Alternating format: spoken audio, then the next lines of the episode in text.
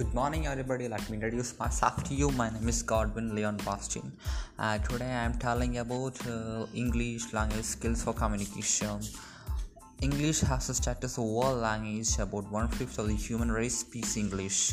In the present context of globalization, English is used as a means of communication across the world on an extensive scale. Therefore, adequate communicative skill in English is an important asset in our personal, social, and professional life.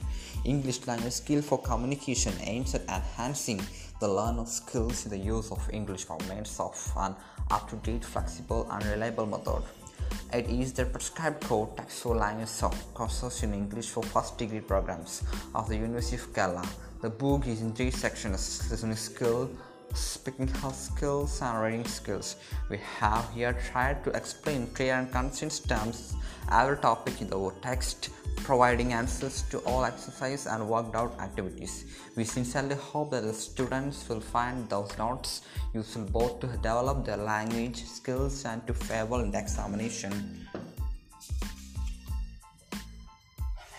Listening skills. Listening, speaking, reading, and writing are the four basic skills in English language learning.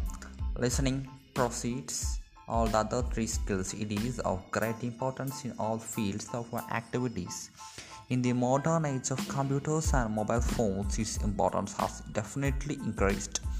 It is an asset in our personal, professional, and social life. Good listening skill helps to promote understanding and increases our ability for problem solving. To student of language listening skill is particularly beneficial. It enables him or her to acquire a good vocabulary, a sense of grammar, and better pronunciation. It also helps him to develop his speaking skills. Therefore, we should not ignore the importance of listening. International Listening Association has defined listening as an active process of receiving and constructing meaning from the spoken or non-verbal message. It involves the ability to pay close attention to and understand what others are saying. For this, we have to comprehend clearly the speaker's asset, pronunciation, vocabulary, and intending meaning. Listening versus hearing. Listening and hearing are not the same thing. They are two different activities.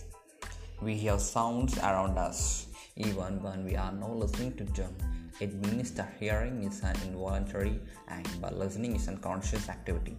It involves all other faculties, ordinary, mental, visual, and physical.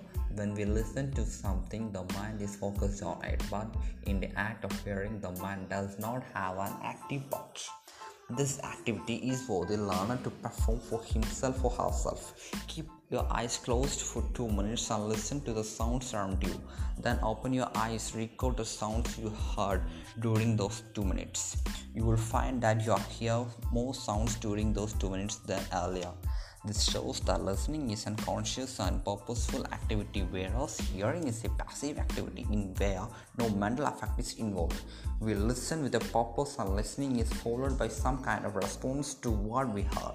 The process of listening. The process of listening involves five stages. They are hearing, understanding, interpreting, evaluating, and responding and remembering. Hearing the words of the speaker reach the ear of the listener in the form of sound waves and listener perceives the sound this is the process of hearing. Understanding the listener identifies the sound patterns and understand their meaning. Familiarity with the sound patterns helps the reader to understand them quickly. Interpreting the listener starts pretending the message often in the light of his own values beliefs needs etc evaluating the listener does not endorse the message as such but critically evaluates it on the basis of accuracy, reliability, strength, weakness. Responding and remembering. The listener responds to a message by verbal and non-verbal means such as nodding or by a word of approval, disapproval, etc. After receiving and evaluating the message, the listener adds it to his memory so that he can remember it afterwards.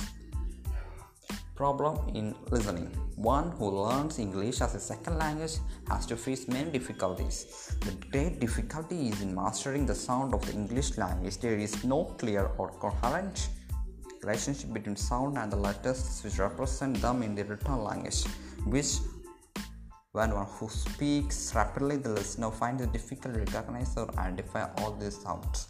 However, as speech is spontaneous, it may be marked by pauses, hesitations, etc., which serve as clues to understand. The thought of a speaker an experienced listener can make use of these clues and fully grasp the meaning of a speech. Some of the difficulties faced by the learner of English as a second language are given below. Difficulty in following the actual words of the English language, difficulty in understanding a speaker who speaks fast in the native difficulty in catching up with all the information that one gets. If the listener has only a limited vocabulary, he may not be able to understand all the words used by the speaker.